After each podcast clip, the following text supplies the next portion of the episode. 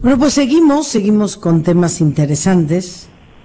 Y la verdad es un verdadero placer el día de hoy entrevistar a un mexicano especial.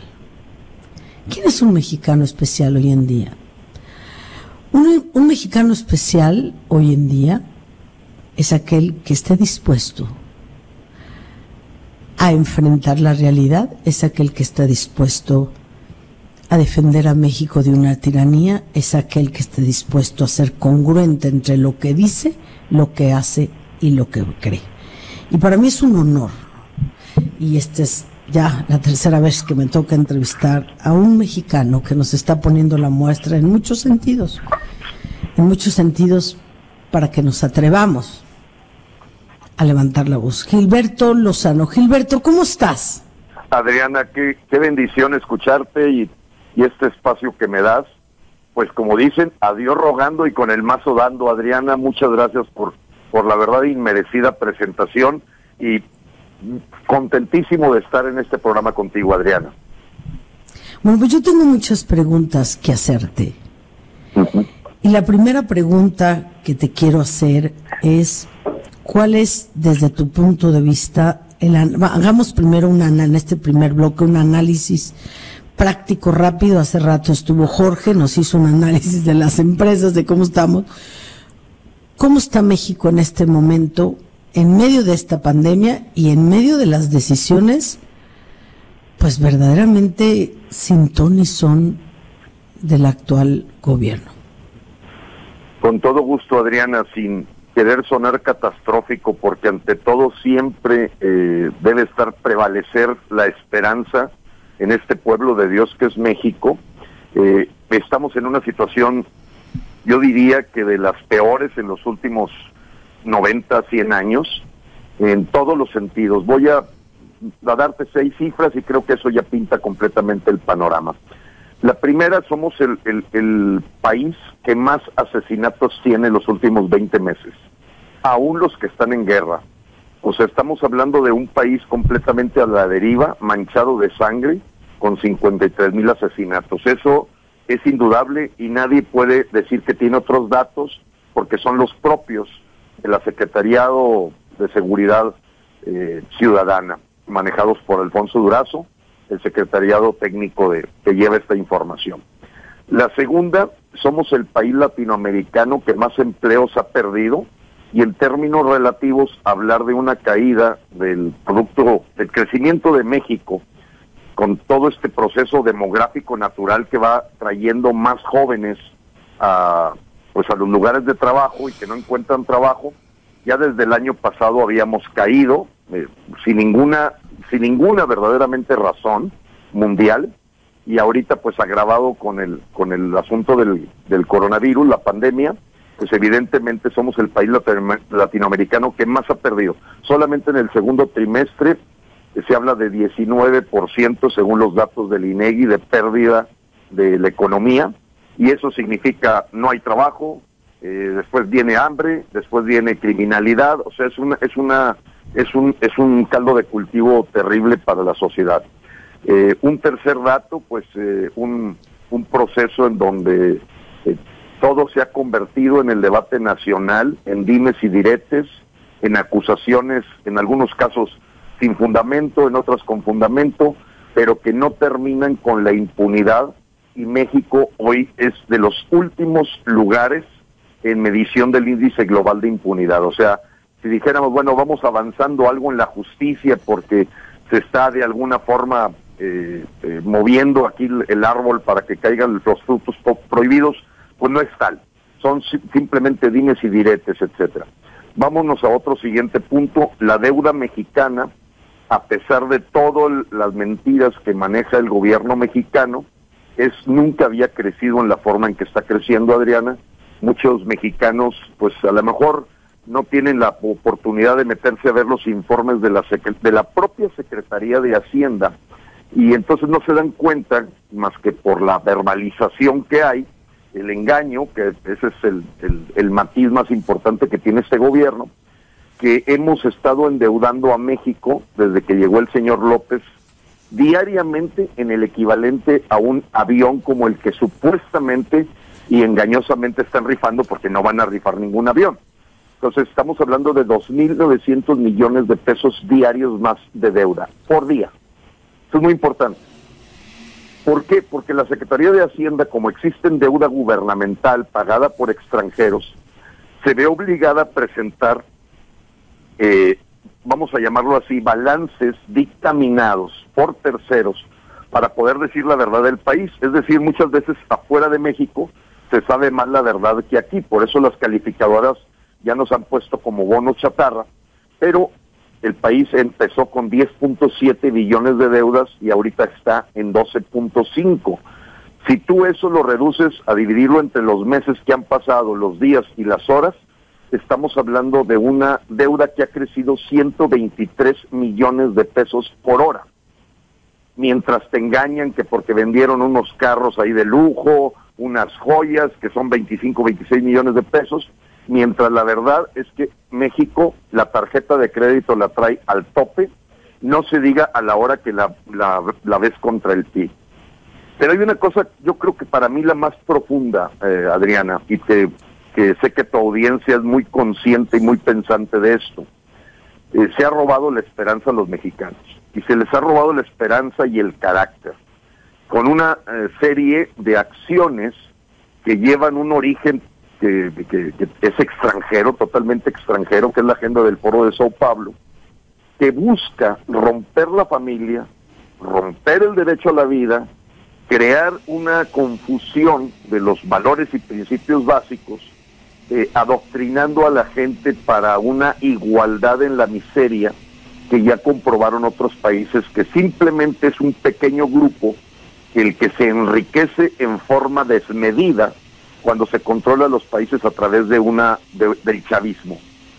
Yo le quiero llamar chavismo porque entras en una serie de, de dimes y diretes, que si es comunismo, que si es socialismo, no, e, esto es una agenda chavista, tiene tintes evidentemente comunistoides, tiene tintes socialistas, populistas, pero el chavismo en todo lo que se hizo en Venezuela, en Ecuador, en, en Bolivia, pues la agenda es idéntica, hasta las palabras y las frases son iguales.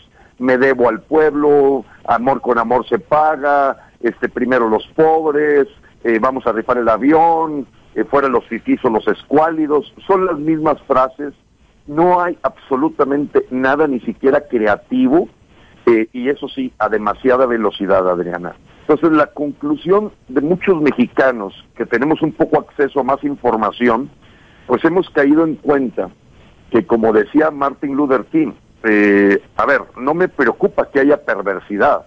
El mal siempre ha estado presente en el mundo. Lo terrible y lo que me aterroriza es el silencio de los buenos, de la gente que sabe y que se vuelve cómplice a la hora que no detenemos al mal. Y la perversidad, Adriana, ahí no te puedo dar clases a ti, tú eres muy clara, muy clara en ese tipo de cosas. El demonio engaña disfrazándose de bueno, de cordero, de, de, una oveja, pero en el fondo pues es, no es más que una piel que cubre a un lobo, que no le importan los eh, homicidios, ya se le deben de llamar así a las muertes de coronavirus en México, son homicidios por negligencia de Estado, son verdaderamente casi un, podríamos llamarlo genocidio, a López todavía siendo un foco de infección al ni siquiera usar cubrebocas y dar ejemplo a muchos mexicanos de que les importe algo que ya se ha convertido en una herramienta universal para la transmisión de la pandemia.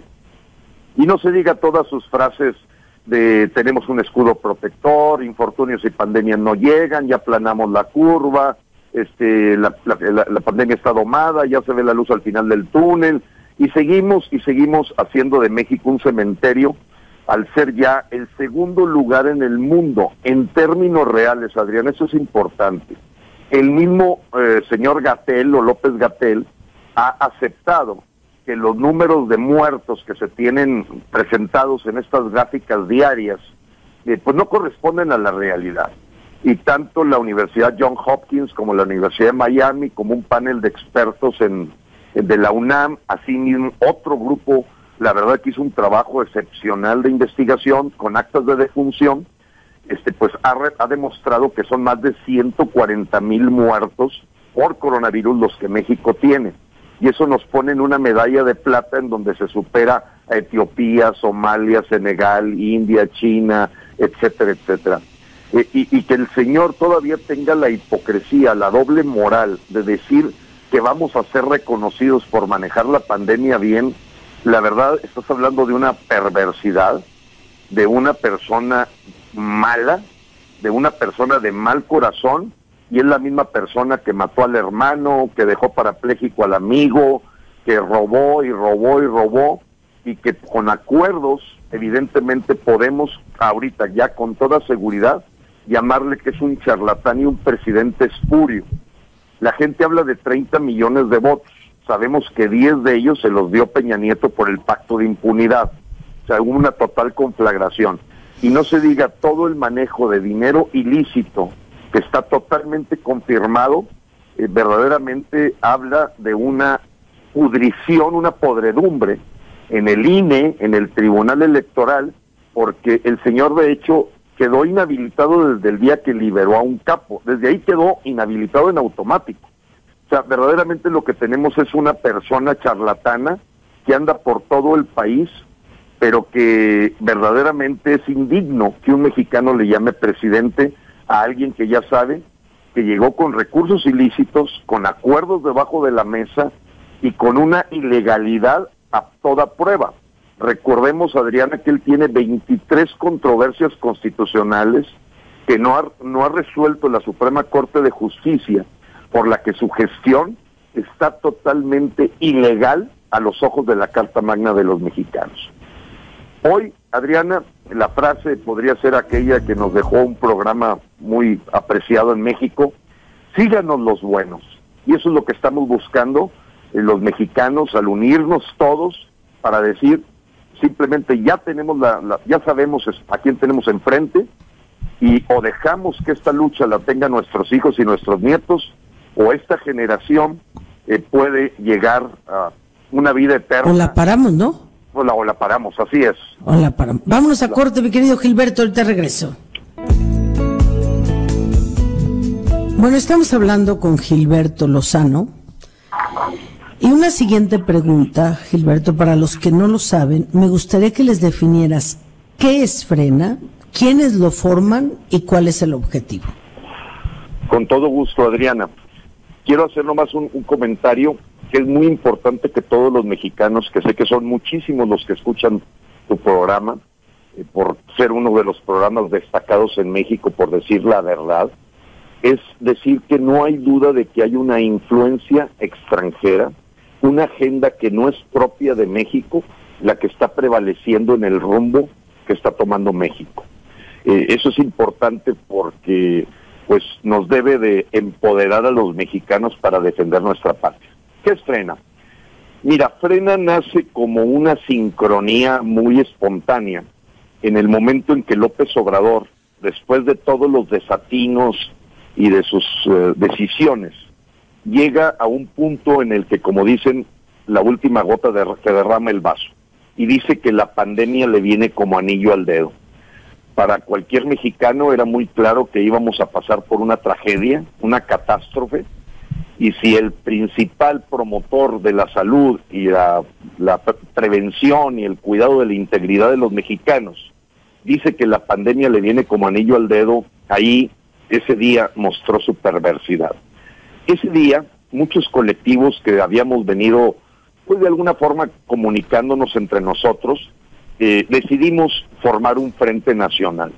Eh, entonces el frente nacional eh, que se forma, que probablemente vaya a derivar en ser un frente nacional ciudadano, somos mexicanos que trabajamos, que pagamos impuestos, la mayor parte no es gente que quiera participar en la política, o en el servicio público.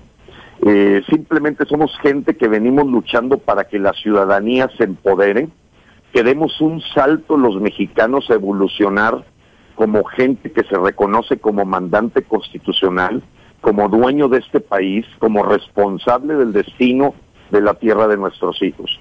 Entonces se integró un primer grupo de 25 personas que le llamamos Consejo Rector, que hoy se han venido sumando muchos colectivos eh, hasta llegar casi a 52, ahorita hay 52 personas en el Consejo Rector.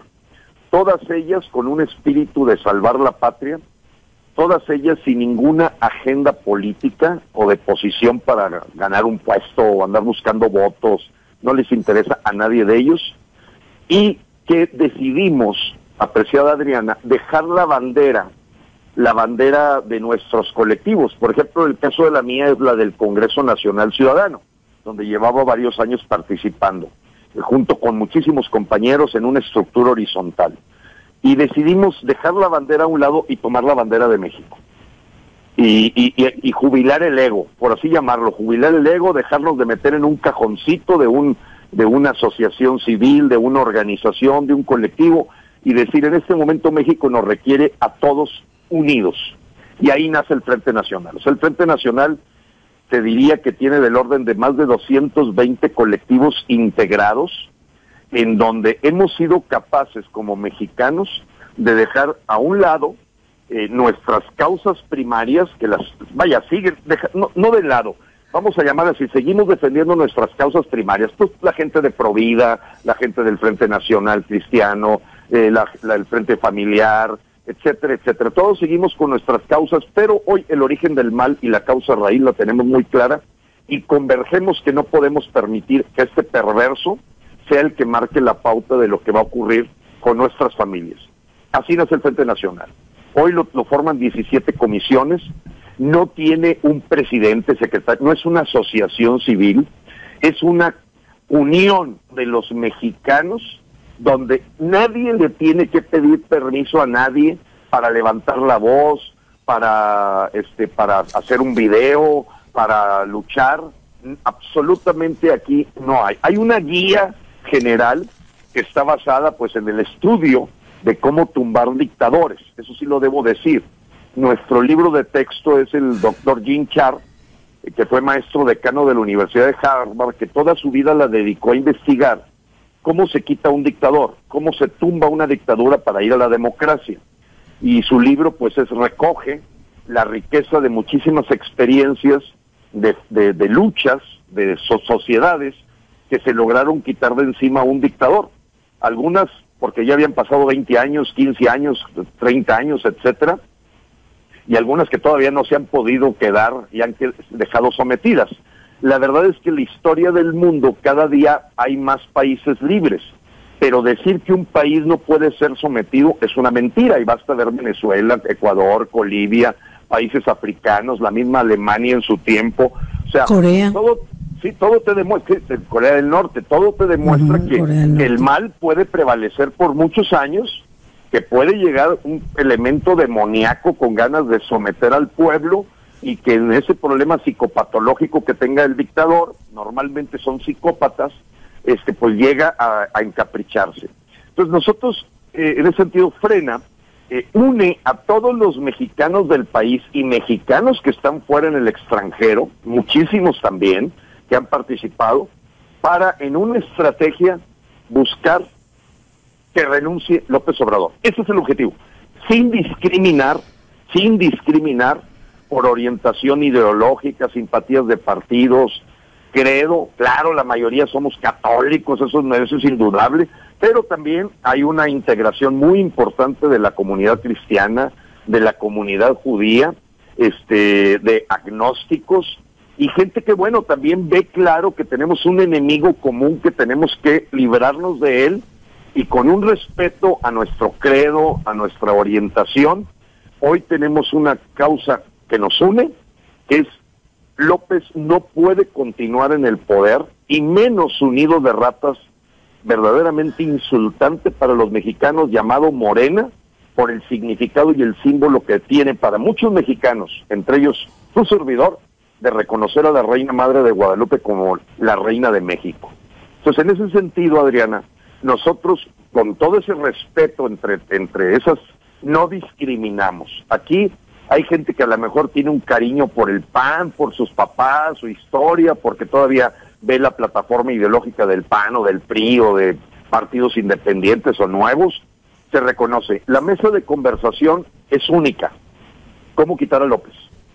¿Cómo quitar a López? Todo lo demás, ahorita lo dejamos un poquito, no de lado, pero no es la, la conversación. Entonces aquí se une, y ustedes en Jalisco, Adriana, lo tengo que decir, como le he dicho públicamente, el Estado de Jalisco, el Estado de Sonora, el Estado de Chihuahua son los ejemplos nacionales que han podido hacer converger al sector empresarial, al sector comerciante, al sector campesino, al sector obrero, al sector social, y ustedes son un ejemplo nacional. Yo que soy gente de Nuevo León, me encantaría poder decir que ya estamos en la etapa en la que ya logró Jalisco. No la hemos logrado. En nuestro caso existe un demonio menor muy presente. En el caso de México, un satán satánico que ha prevalecido para someter al grupo empresarial. Se llama Alfonso Romo, un gángster, un reconocido tipo ladrón, pero que hacer el vínculo de los empresarios con este eh, señor López tiene sometido al sector empresarial de Nuevo León otra hora, otra hora, este, un, muy pujante, muy vanguardista, muy luchador. Acuérdate el asesinato de don Eugenio Garzazada, como lo fue el de señor Aranguren en Jalisco. Pues siempre habíamos sido un ejemplo de lucha en Nuevo León y desde tiempos anteriores en donde no se le entró, no se le dejó ni siquiera entrar a Benito Juárez acuérdate, Santiago Vidaurri. Sí, claro. De, entonces. Gilberto, nos vamos a ir a corte y ahorita regreso contigo. Claro que sí.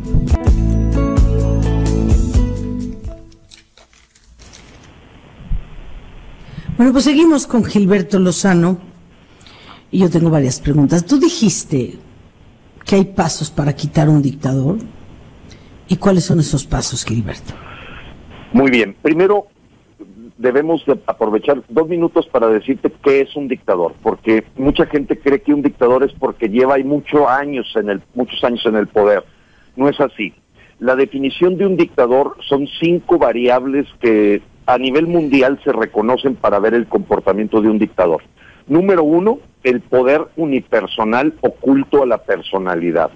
Entonces de cuenta es el gobierno de uno, de una sola persona que es la que anda aquí, allá, etcétera, y realmente no es un proceso institucional, es un caudillaje muy claramente y evidente. El, elemento número dos es la satanización de cualquier crítica al gobierno, la cooptación de todo lo que son instituciones democráticas y republicanas. O sea, si tú ves a una persona que ataca cualquier institución democrática, eh, la amenaza, la acusa, la ataca, la critica, la censura, la reprime, tienes un segundo elemento. El tercer elemento se llama el enemigo inexistente. O sea, no existe ese enemigo. Es un enemigo que se fantasea y se crea para decir, oye, pues los yanquis nos, mira cómo nos tienen, o el, eh, eh, eh, etcétera. O sea, creas un enemigo inexistente. En el caso de México, evidentemente es una cosa que llaman neoliberalismo, que todavía no, no termina ningún mexicano de entender, porque pues si hay alguien neoliberal, como él los llama, están todos en el Consejo Asesor Presidencial, pero generar un enemigo común es típico de, la paranoia o la esquizofrenia que vive un psicópata dictador. La cuarta es el plan inacabado. ¿Qué significa el plan inacabado? Es un plan en donde siempre estás metiendo una zanahoria al frente. Vamos a lograr dos millones más de empleos, en seis meses vamos a, a contener el, el, asunto de inseguridad, eh, vamos a... O sea, siempre estás prometiendo una zanahoria en donde nunca logras resultados, pero siempre estás diciendo que ya se ve la luz, este va a ser el año, ahora sí nos va a ir mejor, este, las cosas van muy bien, todo lo que ya sabemos que es la retórica de los dictadores. Y el quinto elemento que tiene una dictadura, pues es evidentemente el, el tema de, de, de aplastar y controlar al pueblo eh, a través de, de, de la compra, de, compra de, lealtades, de dignidad, etcétera, etcétera. tú ves una mecánica de compra. Muy bien, ¿qué es lo que dice cómo hay que tumbar un dictador?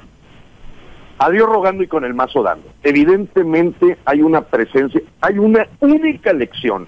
No, no, no me voy a tardar mucho para explicarla, pero es muy fuerte porque es inédita y nunca la hemos vivido los mexicanos. Evidentemente para tumbar un dictador hay dos vertientes, la vertiente violenta y la vertiente pacífica. En la historia de la humanidad, ¿eh? la, vertiente, la, vertiente violenta, Jim Char llegó a la conclusión de que nada más cambias al grupo en el poder. Y a lo mejor de fascistas pasas a bolcheviques o de bolcheviques pasas a... O sea, es un grupo de poder que no cambió verdaderamente al pueblo. A lo mejor lo mejoró en algunas cosas, pero la violencia, el derramamiento de sangre, el ojo por ojo, termina finalmente en un proceso que no es el de gran cambio. Lo que descubrió Jim Char en estas investigaciones es que la, la lucha no violenta es la más efectiva. Y, concluyo, la lucha no violenta significa que la gente sale masivamente a pedir la renuncia del dictador. No hay otra. Masivamente el pueblo se despierta y se levanta, porque te dice, yo ya estoy despierto, sí, pero no te levantas de la cama. Y hay que ir a ocupar la plaza. Así fue en Egipto, así fue en Sudáfrica, así fue en Polonia, así fue en Ucrania, así fue en, en Bolivia, así fue en Guatemala, así fue en Puerto Rico no hay de otra. Me encantaría poder decir que con un cacerolazo digital tumbamos a López. Me encantaría poder decir que desde tu casa poniendo la bandera de México en la puerta y este, a lograrlo. Al menos no hay, Adriana, no hay en la historia de la humanidad eh, eh, un proceso para quitar a un dictador que no haya sido un pueblo que despierta, actúa y sale a la plaza, la toma, la ocupa y dice, no nos vamos de aquí hasta que el señor se vaya. Y en lo que el empresario que está cuidando sus patrimonios no decide invertir en apoyar esta causa, pues eso fue lo que le ocurrió a Venezuela, pasa el tiempo, la dictadura se va haciendo más fuerte, la guardia bolivariana va tomando más fuerza o, o chavista. Déjame decirte, por ejemplo, lo que nos pasó ayer aquí en Monterrey, anécdota. ¿Quién bloqueó la entrada de la caravana de más de 700 autos para poder enfrentar y cara a cara a López, decirle sus cosas? La Guardia Nacional.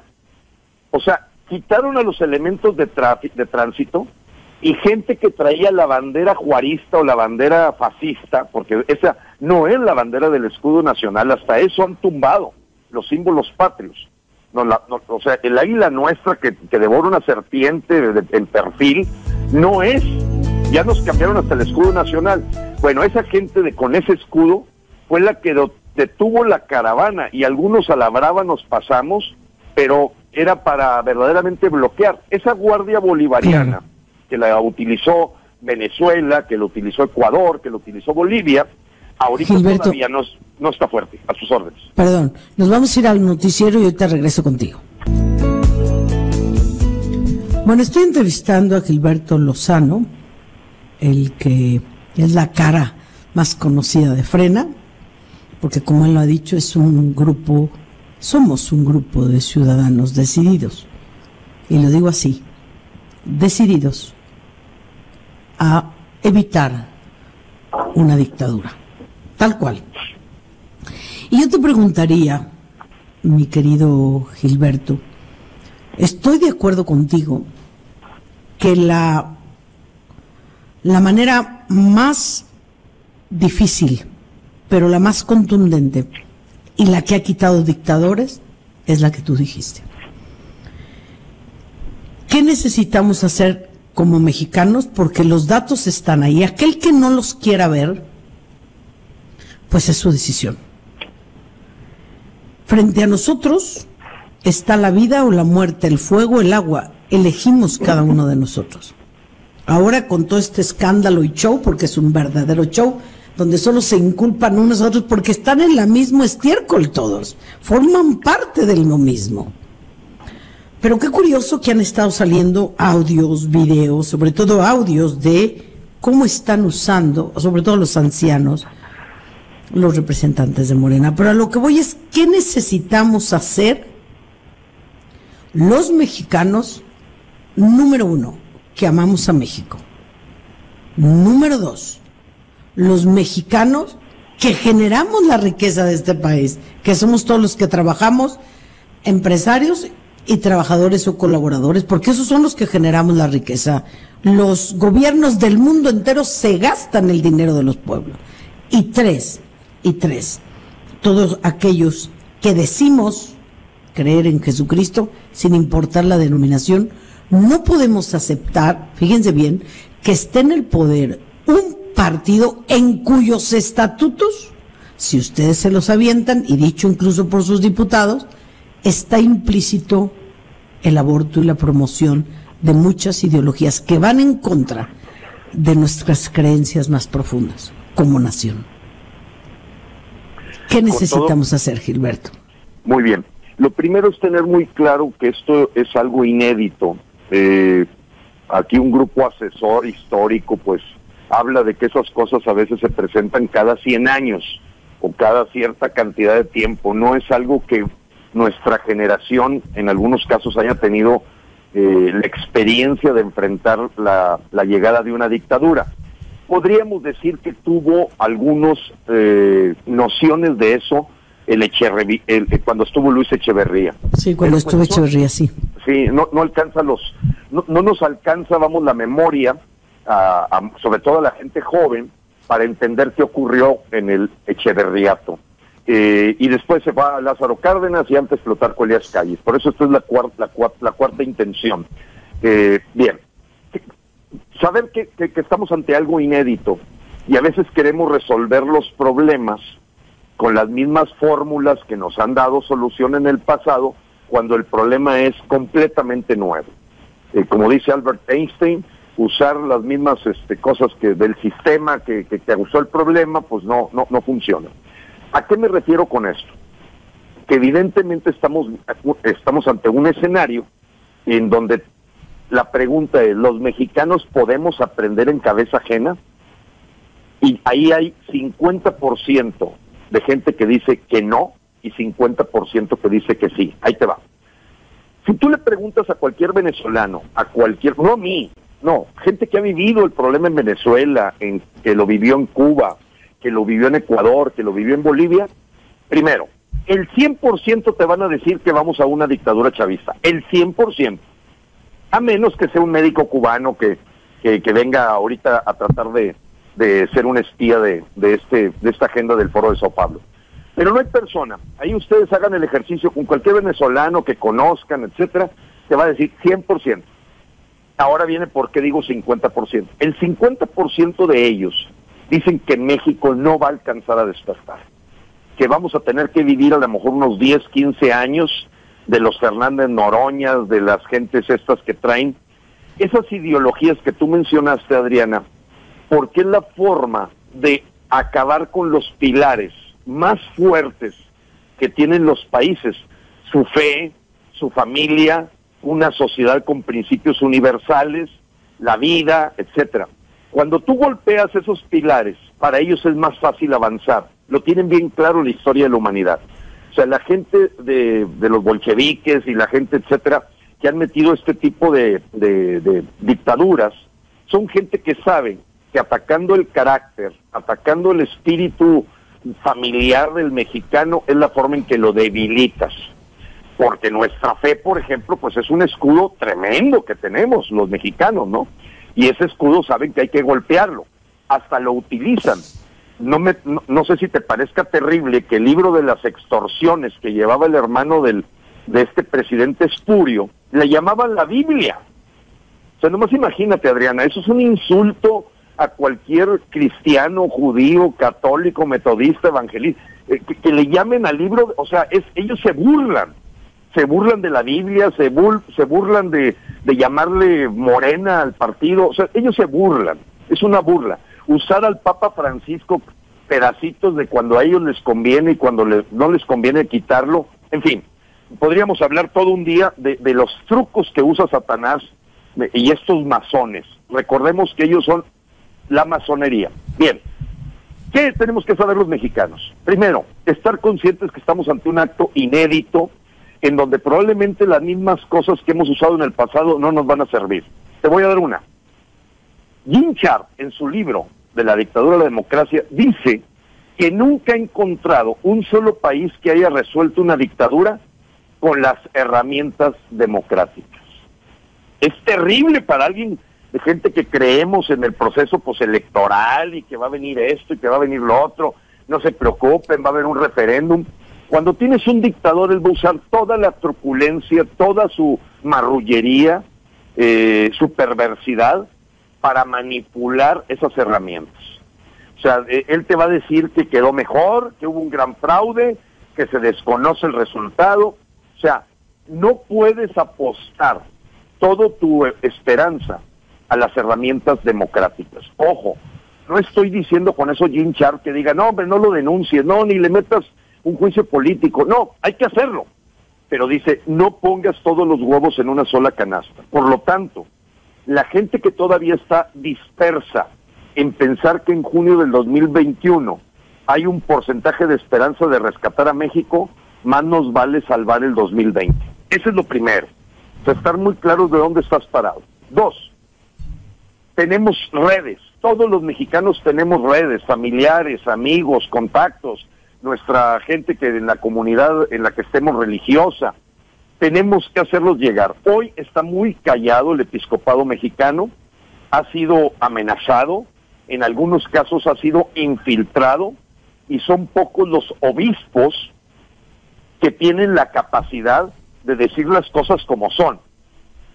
Algunos porque no les conviene, otros porque probablemente son una infiltración de la masonería, otros porque son débiles y timoratos y les tocó vivir eh, pues una época inédita en la que sus capacidades de liderazgo y de espiritualidad no, no son suficientes para enfrentar al enemigo. Entonces, los mexicanos tenemos que armar una red en donde todos hombro con hombro, a hoy con la sana distancia, este, no nos pongamos obstáculos para ver los por qué nos, en lugar de buscar todos con una actitud del como sí. Si todos los mexicanos saliéramos a ocupar las plazas en sana distancia y parar el país hasta que el señor se vaya, se va a ir. No tengan duda.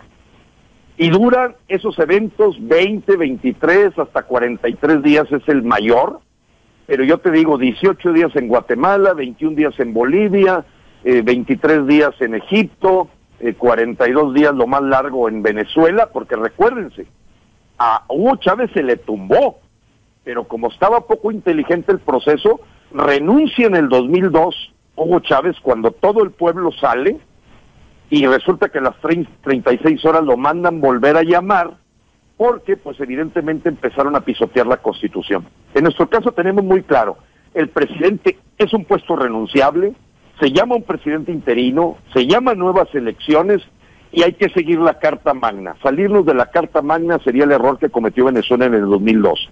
Entonces, hay una estrategia que es el plan A. El plan A es quitar a López, unificarnos alrededor de un, de un candidato y unificar al país. Hay un plan B, que es terrible para mucha gente, no lo puede imaginar, pero es la separación de algunos estados del pacto federal. No lo van a hacer los políticos. Ojo, Adriana. No va a ser Alfaro ni... Perdón, ¿me escuchas, Adriana? Sí, perfecto, te escucho perfecto. Bueno, estamos de regreso con Gilberto Lozano y nos ibas a decir qué necesitamos hacer. Eh, organizarnos, organizarnos y organizarnos. Eh, paso uno. a ver, paso uno.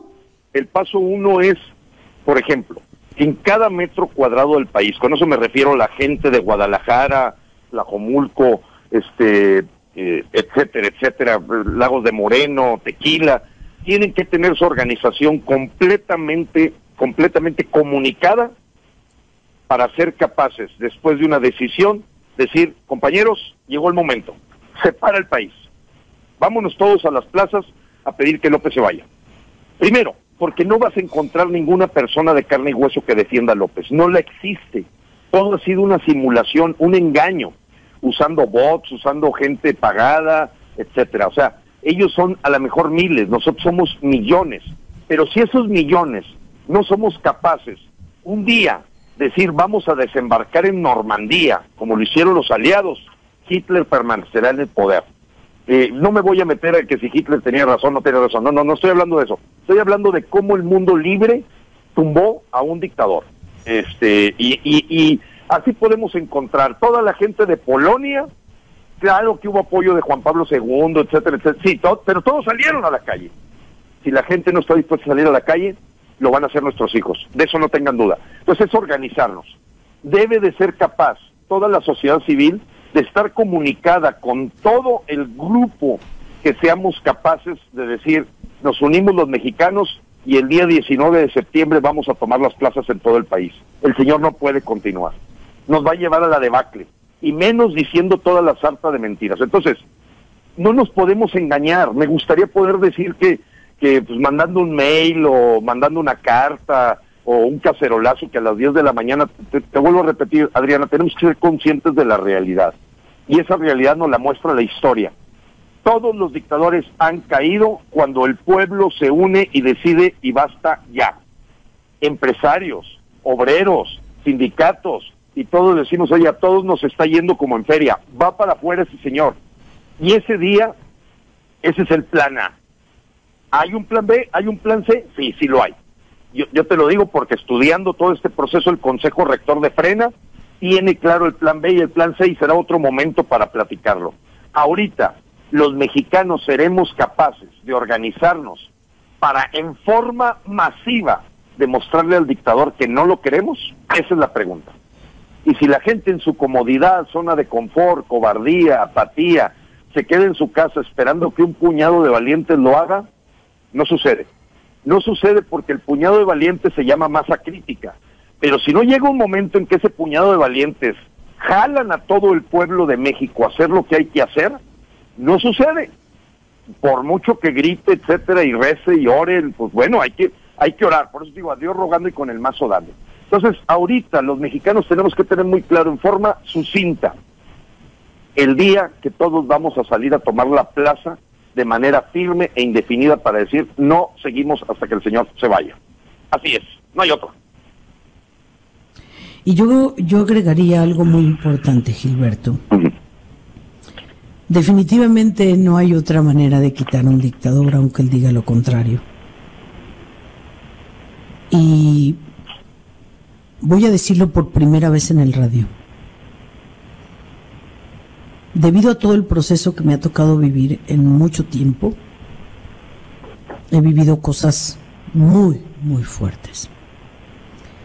Y lo que voy a decir, no solo lo inventé, sino cuando se tienen eh, eventos de, de, exorcismos. Se graban. Hay dos cosas que tengo que decirles hoy a los mexicanos. Número uno, lo que tenemos que hacer es lo que acabas de decir. Tienes que formar parte de un grupo, ¿sí? De frena, tienes que estar listo. Y un dictador no puede cuando un país sale a la calle. Y así lo hemos visto en diferentes partes. Así es. Aquí tenemos un aliado muy importante que no podemos dejar de largo y que es necesitado, necesario sumar a, esta, a esto que voy a decir. El presidente, el día de la ceremonia en la plaza, consagró a México a Satanás. Así es. ¿Ok? Bueno. Hay cinco legiones de demonios sobre México, lo cual significa billones de demonios sobre México. Por eso no hemos podido bajar el, el, el río de sangre. Estamos viviendo exactamente Apocalipsis 12. Pero en Apocalipsis 12, Gilberto dice, y el águila devoró la serpiente. El águila, que somos nosotros, devora la serpiente antigua que es Satanás. Y curiosamente, esto que está viviendo coyuntural México es porque él detesta que María nos haya elegido como nación. Así que, aunado a que nos tenemos que preparar para salir y tomar las plazas, desde ahorita, en lo que se marca el día, desde ahorita, fíjense bien, de palabras del demonio, riéndose y burlándose.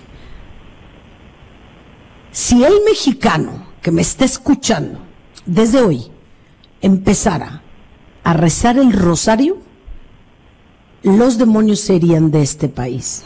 Pero no vamos a pasar con la tibieza. Así que tenemos que hacer tres cosas, yo lo resumiría, Gilberto. Ninguno, ninguno. Primero, inscríbete a tu célula, ¿sí o no, Gilberto? Así es. A tu célula de frena. Número dos. Eh, tienes que estar en contacto con frena de alguna forma formal, sí. Así es. Número dos. Empieza a orar ya, pero no, si tengo ganas, no, no, no. Ya. Yo déjame decirte algo, eh, déjame decirte algo, Gilberto. Hemos formado más de 2.800 jóvenes empresarios desde hace ocho años y es el ejército de Cristo. Y estamos, ahora, todos pertenecen a Frena. Todos han ido a las marchas que nos has convocado. Yo les he dicho aquí, pero además estamos orando. Lo que tú dijiste, a Dios rogando y con el mazo dando. Entonces tenemos que inscribirnos una célula, estar listos. El día que se nos convoque, vamos a salir a las plazas y tercero, tú dices que no puedes hacer nada, sí puedes hacer mucho. Orar. Porque la serpiente antigua, que es quien tiene poseído, porque además una de las cosas que dijo que aunque le buscaran algo en la mente no lo iban a encontrar porque es él, o sea, él está, él está totalmente, tiene una, una opresión terrible demoníaca. Entonces, y lo digo con sustento, no digo por rollo, júzgame lo que quieras tengo para respaldar lo que estoy diciendo. Así que, México, llegó el momento que te levantes. Te tienes que levantar con valor, te tienes que levantar de tu comodidad y te tienes que hacer cargo del futuro de tu país, porque si tú ves todas las cosas que incluso nos ha gritado en la cara, que Él es el Mesías, ¿sí? que secuestran solo a los ricos, que hay que ser pobres, y ha manoseado la palabra pobre cuando pobre no significa carente de, de dinero. Entonces, si no trabajamos en verdaderamente tener una postura firme, entonces no tendremos opción. Y estoy de acuerdo con lo que acabas de decir. ¿Con qué quieres cerrar, mi querido Gilberto? Sí, con todo gusto, Adriana. Además, estoy amenazada igual que tú. Sí, me imagino. Mira, Adriana, pero bueno, eh, de veras, yo quiero decirle a toda la gente que nos escucha que nuestra lucha ha sido bendecida. Nadie pudiese imaginar con la perversidad de esta gente de la 4T, lo agresivos, lo sucios, lo truculentos, lo ya, ya lo, lo manifestado, que Dios nos ha protegido para salir casi sin ningún rasguño. Ayer hubo el primer rasguño a una dama. Ayer. De todo el país, ¿eh? No hemos salido con ningún rasguño. Yo le he dicho a la gente, primero con fe, no puedes estar teniendo miedo ni temor, porque detrás de nosotros hay una lucha por el bien. eso, eso te, te, blinda. Eh, eh, podríamos a lo mejor tener algún proceso de pero no hemos, es increíble lo que hemos hecho, que al grado tal que nuestros gente, la gente que está con López, que le paga López, dice que si estuviéramos en una dictadura ya hubieran matado a varios. Eso no es cierto, porque las amenazas son tremendas, pero hoy nos está blindando esa fe. Yo te voy a decir la segunda cosa. En el Monumento a la Revolución, donde nos vamos a reunir a las 11 de la mañana el próximo domingo muchos mexicanos de todo el país y sin duda los anfitriones, que son la, la reunión del Valle de México. ¿El domingo 30? Gilberto, domingo 30? Domingo 30 a las 11 de la mañana. Pero hay una cosa importante, Adriana. A las 10 de la mañana, a la gente que profesa la fe católica, no como frena, pero los movimientos son espontáneos, se va a rezar el rosario a las 10 de la mañana. A pues las 10 de la mañana en el Monumento a la Revolución.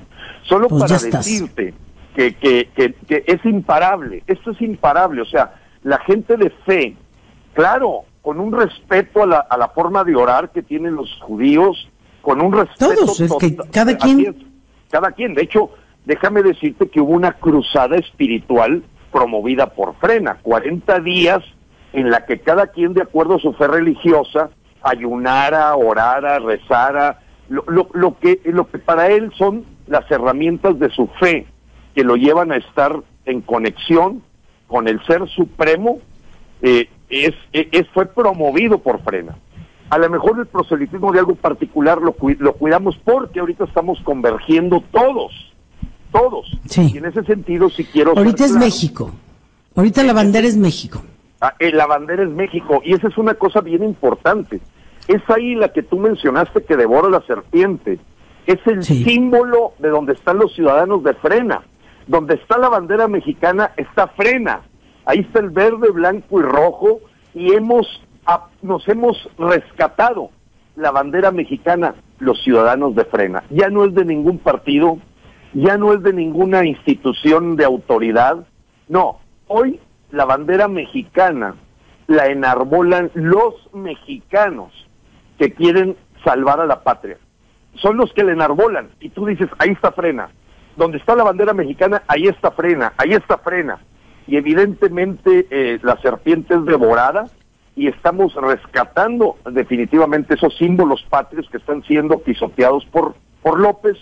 Ve lo que está en el... Una cosa, ahí. perdón Gilberto, algo muy importante. ¿Dónde puede la gente eh, agruparse? Dales una página. Con todo gusto. O, teléfono, no sé.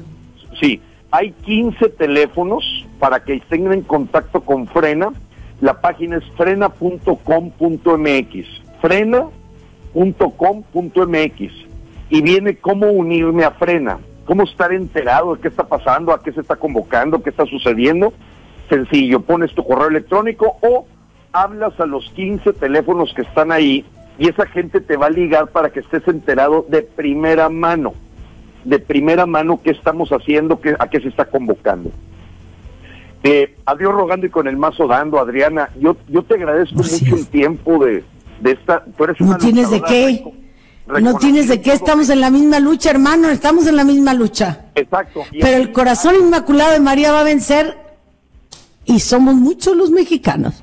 Amén. Nomás te digo que tengamos fe y fuerza. No va a poder. Se metió con Sansón a las patadas. Y ni modo. Creo, y déjame decir, Él lo decidió. Por contactos con España, con gente de Venezuela, con gente de Nicaragua, hasta con gente de Cuba. El bastión reconocido mundialmente para parar en seco estas ideas comunistoides se está reconociendo hoy esa esperanza mundial ¿eh? a México. Alabado sea Dios. Vamos a dar un ejemplo. Gilberto, un abrazo fuerte. Gracias, Estamos unidos. Y Dios bendiga. Y que Dios te bendiga.